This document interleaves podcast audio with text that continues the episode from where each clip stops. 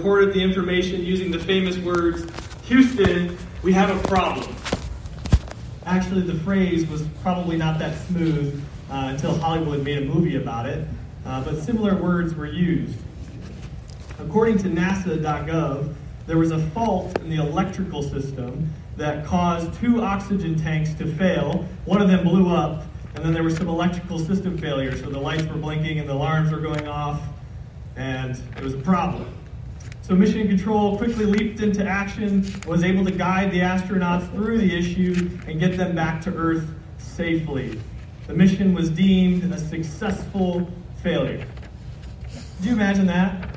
Two days into your journey to the moon, you hear a loud noise and things start going haywire. I mean, you're not even on the planet, and you have a problem. That would be scary. In Joshua chapter 7, we see a similar scenario. My title for this chapter is Houston, we have a problem. Up to this point, Israel has been blessed by God with victory as they're taking over the promised land with their new leader, Joshua. Joshua chapter 6 records the great victory over Jericho. If you remember, the people of Israel marched around the city once a day, and then on the seventh day, they marched around seven times, and they blew their trumpets and they shouted, and the walls fell. And the people easily took the city.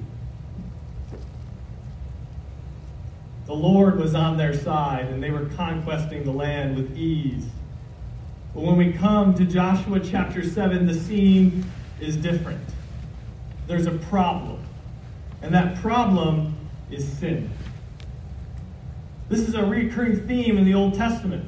Remember, Abraham, the patriarch of our faith, was an adulterer and a liar. Moses, the great leader of Israel who led them out of Egypt, murdered someone, and he was prideful.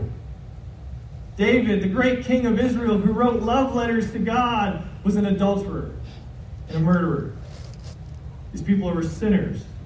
And the truth is, this is our problem too. You and I have this problem too. We are sinners.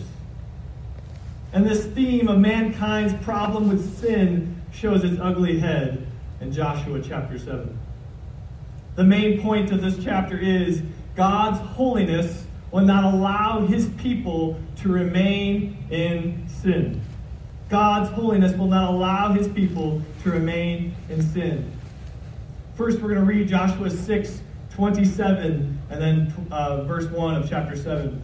So Joshua 6, 27 says, So the Lord was with Joshua, and his fame was in all the land. But the people of Israel broke faith in regard to the devoted things. For Achan, the son of Carmi, son of Zabdi, son of Zerah, of the tribe of Judah, took some of the devoted things, and the anger of the Lord burned against the people of Israel. Let's pray. Father, we thank you for this opportunity to open your word. Lord, this is a heavy subject. We pray that you would give us grace to understand, and may your spirit work in our lives and change us into the image of Christ. Bless this time, Lord. We ask in Jesus' name. Amen. So, as mentioned, the context of Joshua 7 is Israel has just had great victory over Jericho. The city of Jericho was an ancient fortress. They had walls up to 12 feet thick, and it was built on the top of a hill. It would have been considered impenetrable to an ancient army. But it was no match for the God of Israel, and Israel had no problem taking it over. They didn't lose a single life. Joshua 6 ends on a high note. The Lord was with Joshua, but that doesn't last long. Verse 1 of chapter 7 starts with a but. It's a contrast from the previous chapter. God is angry with Israel because this random guy named Achan has sinned. And now the whole nation is guilty in God's eyes. To understand the, the nature of Achan's sin, we have to look back at Joshua chapter 6, verses 15 through 19. It says, On the seventh day they rose early at the dawn of the day and marched around the city in the same manner seven times. It was only on that day that they marched around the city seven times. And at the seventh time, when the priests had blown the trumpets, Joshua said to the people, Shout, for the Lord has given you the city, and the city and all that is in it, within it, shall be devoted to the Lord for destruction. Only Rahab the prostitute and all who are with her in her house shall live, because she hid the messengers whom we sent. But you keep yourselves from the devoted things for destruction, lest when you have been devoted that lest when you have devoted them, you take any of the devoted things and make the camp of Israel a thing for destruction and bring trouble upon it. But all silver and gold and every vessel of bronze and iron are holy to the Lord. They shall go into the treasury of the Lord.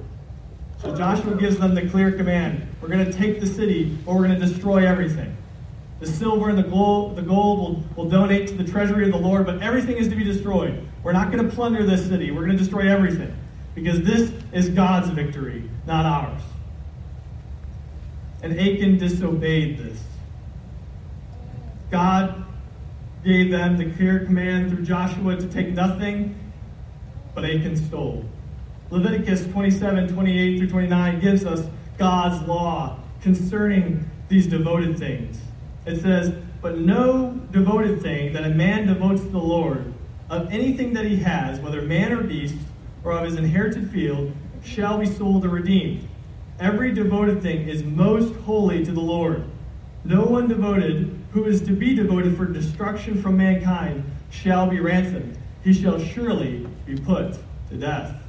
This is a very serious thing. And Achan probably knew this law, and he definitely would have known the command from Joshua, but he willfully disobeyed God. He had stolen from the devoted things, and now the whole nation was going to pay for it. God is angry with Israel because of one man's sin. The nature of sin and the holiness of God required the Lord to punish them.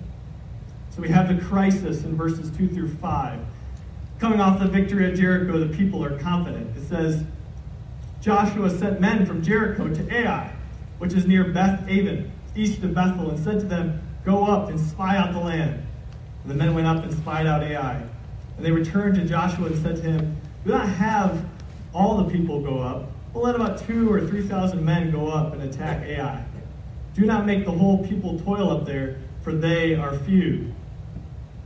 As you can tell, the people are confident. But if you notice in these verses, there's no mention of prayer. There's no mention of seeking God's direction. With every victory, with every move that Israel has made up to this point, God has told them to do. God has directed them. This is what we're going to do. This is how we're going to do it. But coming off this great victory, they're getting a little overconfident. They're like, hey, let's keep going. Let's go get Ai, the next city in our path. Even Joshua was confident. And so he sends the 3,000 men to attack Ai, which they said is a very small city, but you find out in chapter 8, it had about 12,000 people. So it's not insignificant. I looked up the 2020 census for Hillsdale, had a population in 2020 of about a thousand or 8,000 people. So Ai would have been bigger than Hillsdale. So it's not a tiny city. It's, it's pretty large in ancient standards. So the people are very confident. But, so what happens next? Verses 4 through 5. So about 3,000 men went up from the people, and they fled before the men of Ai. And the men of Ai killed about 36 of their men, and chased them before the gate as far as Shebarim, and struck them at the descent. And the hearts of the people melted and became as water. The small army is quickly turned back, and 36 men are killed. This is an embarrassment to Israel. They would have been completely demoralized. As the description in verse 5 says, their hearts melted and became as water. If you've read through Joshua, you'll know that that phrase is actually repeated a couple different times. In chapter 2, it's used to refer to the Canaanites. When they heard about Israel and they had heard about Israel's God and the things that he was doing for them, their hearts melted and became as water. It's used in chapter 5 to describe the Canaanite kings that heard of Israel crossing over the Jordan River on dry, on dry ground. They had heard of how God had blessed them, and their hearts had melted and became as water. But now it's being used of God's own people. They're completely demoralized. It's important to apply here that yesterday's victory doesn't make us immune from defeat today. Just because I had victory over sin yesterday doesn't mean I'm not going to struggle with it today. Sin will creep into our lives if we are not careful to daily surrender to God and His strength. You will fail on your own. You will fail in your fight against sin if you are depending on your own strength. That's why we must daily surrender to God and His strength. So we have this rising tension in verses 6 through 9. It says in verse 6 Then Joshua tore his clothes and fell to the earth on his face before the ark of the Lord until the evening. He and the elders of Israel, and they put dust on their heads. Joshua is dismayed at the news of defeat. He's confused by the reality that God's people were just defeated by this small pagan city. And he asks questions that reveal this inner turmoil in verses 7 through 9. And Joshua said, Alas, O Lord God, why have you brought this people over the Jordan at all? To give us into the hand of the Amorites, to destroy us. Would that we had been content to dwell beyond the Jordan. O Lord, what can I say when Israel has turned their backs before their enemies? For the Canaanites and all the inhabitants of the land will hear of it, will surround us and cut off our name from the earth. And what will you do for your great name? You see, Joshua's heart is just being poured out here. He's concerned that the Canaanites would hear this news of Israel's defeat and they would come and beat them while they're down. He's ultimately concerned with the reputation of God. He said, God, I know that you are holy and good and perfect, but something right now is going wrong, and I don't understand why. The first truth about our holy God that we see in this passage is God withholds his blessings when we have been disobedient.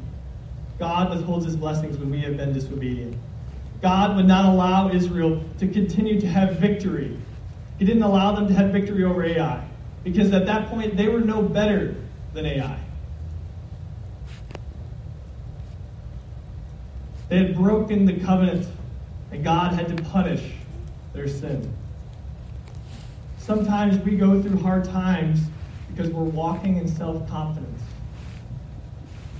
God uses our failures, our mistakes, our trials to bring us back to relying on and submitting to Him.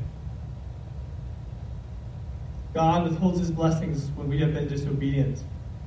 So far in chapter 7, God has been silent, but not for long.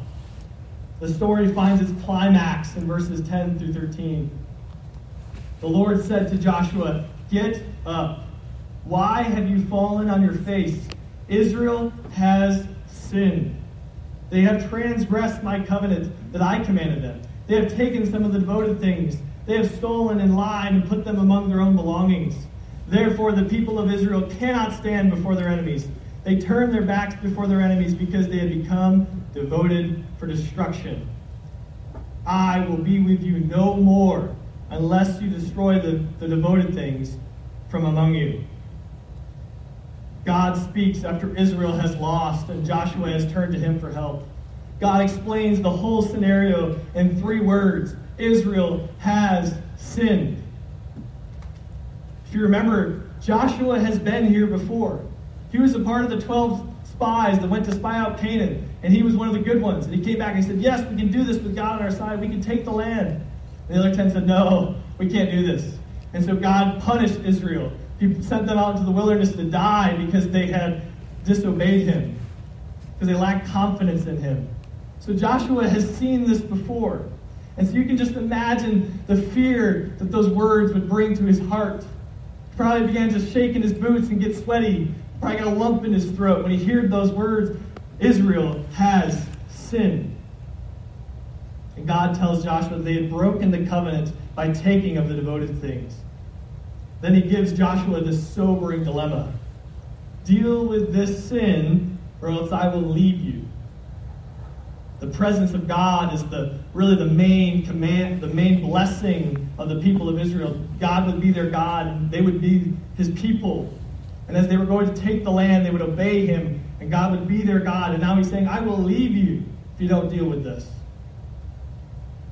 God would deal with Israel as they were supposed to deal with the devoted things unless they dealt with their sin. Then God lays out the, the instructions for dealing with this sin in verses 13 through 15. It says, Get up, consecrate the people, and say, Consecrate yourselves for tomorrow, for thus says the Lord God of Israel. There are devoted things in your midst, O Israel. You cannot stand before your enemies until you take away the devoted things from among you. In the morning, therefore, you shall be brought near by your tribes. And the tribes that the Lord takes shall come near by the clans, and the clans that the Lord takes shall come near my household. And the household that the Lord takes shall come near man by man. And he who is taken with the devoted things shall be burned with fire. He and all that he has, because he has transgressed the covenant of the Lord, and because he has done an outrageous thing in Israel. Joshua and the people were to consecrate themselves because God is about to act. In the Old Testament, consecration involved washing your clothes and bathing in water and then abstaining from certain things in preparation for God's work. When God was about to work among them, they were to consecrate themselves. God commanded Israel to find the offender and to destroy him and all that he had. Clearly, God takes sin seriously.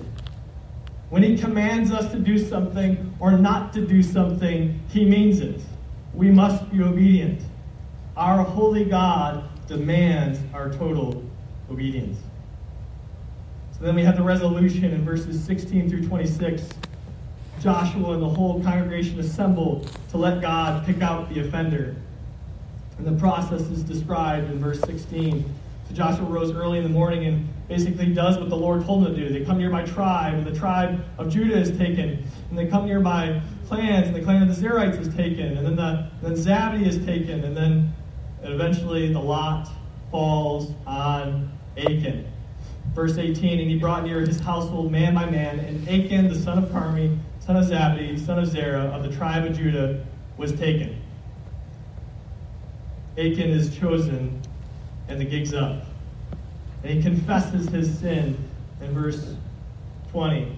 And Achan, uh, Joshua says to him, My son, give glory to the Lord God of Israel and give praise to him. Tell me now what you have done. Do not hide it from me. And Achan answered Joshua, Truly I have sinned against the Lord God of Israel. And this is what I did. When I saw among the spoil a beautiful cloak from Shinar, and 200 shekels of silver, and a bar of gold weighing 50 shekels, then I coveted them and took them. And see, they are hidden in the earth inside my tent, with the silver underneath. Achan confesses his sin. The gig's up. Notice the parallel of Achan with Eve in the Garden of Eden. Achan said he saw, he coveted, he took, and then he hid the goods. Eve in the garden saw the fruit, that it was good for food, took and ate and hid. Sin has a pattern and is displayed in Achan, is displayed in Eve. But also notice, Achan had everything going for him. He was a part of God's people. He had seen God do great things. He crossed over the Jordan on dry ground. He saw the walls of Jericho fall. And yet Achan chose sin.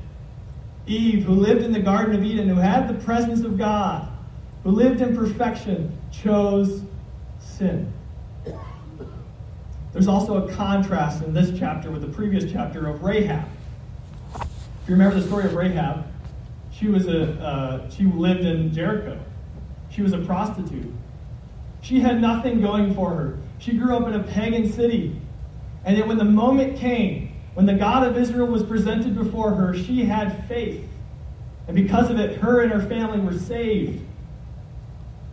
Rahab chose God by faith. But Achan chose sin. So the messengers go and they confirm Achan's confession. And they place the devoted things before God in the assembly in verses 22 and 23.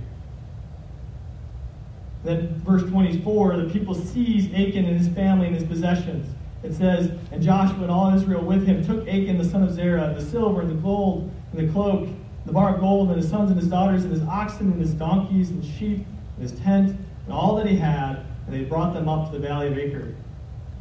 Notice once again, Achan was a wealthy man. He had a lot of things. God had richly blessed him. And yet, when the moment came, he still chose sin. And now he's about to pay the penalty. So the people seize them and they take them out of the camp. Verse 25 And Joshua said, Why do you bring trouble on us? The Lord brings trouble on you today. And all Israel stoned him with stones. And they burned them with fire and stoned them with stones. And they raised over him a great heap of stones that remains to this day. Then the Lord turned from his burning anger. Therefore, to this day, the name of that place is called the Valley of Achor. Israel's obedience and the destruction of the offender pleased God's anger. The second truth that we learn from this passage about our holy God is God is gracious even when we don't realize it.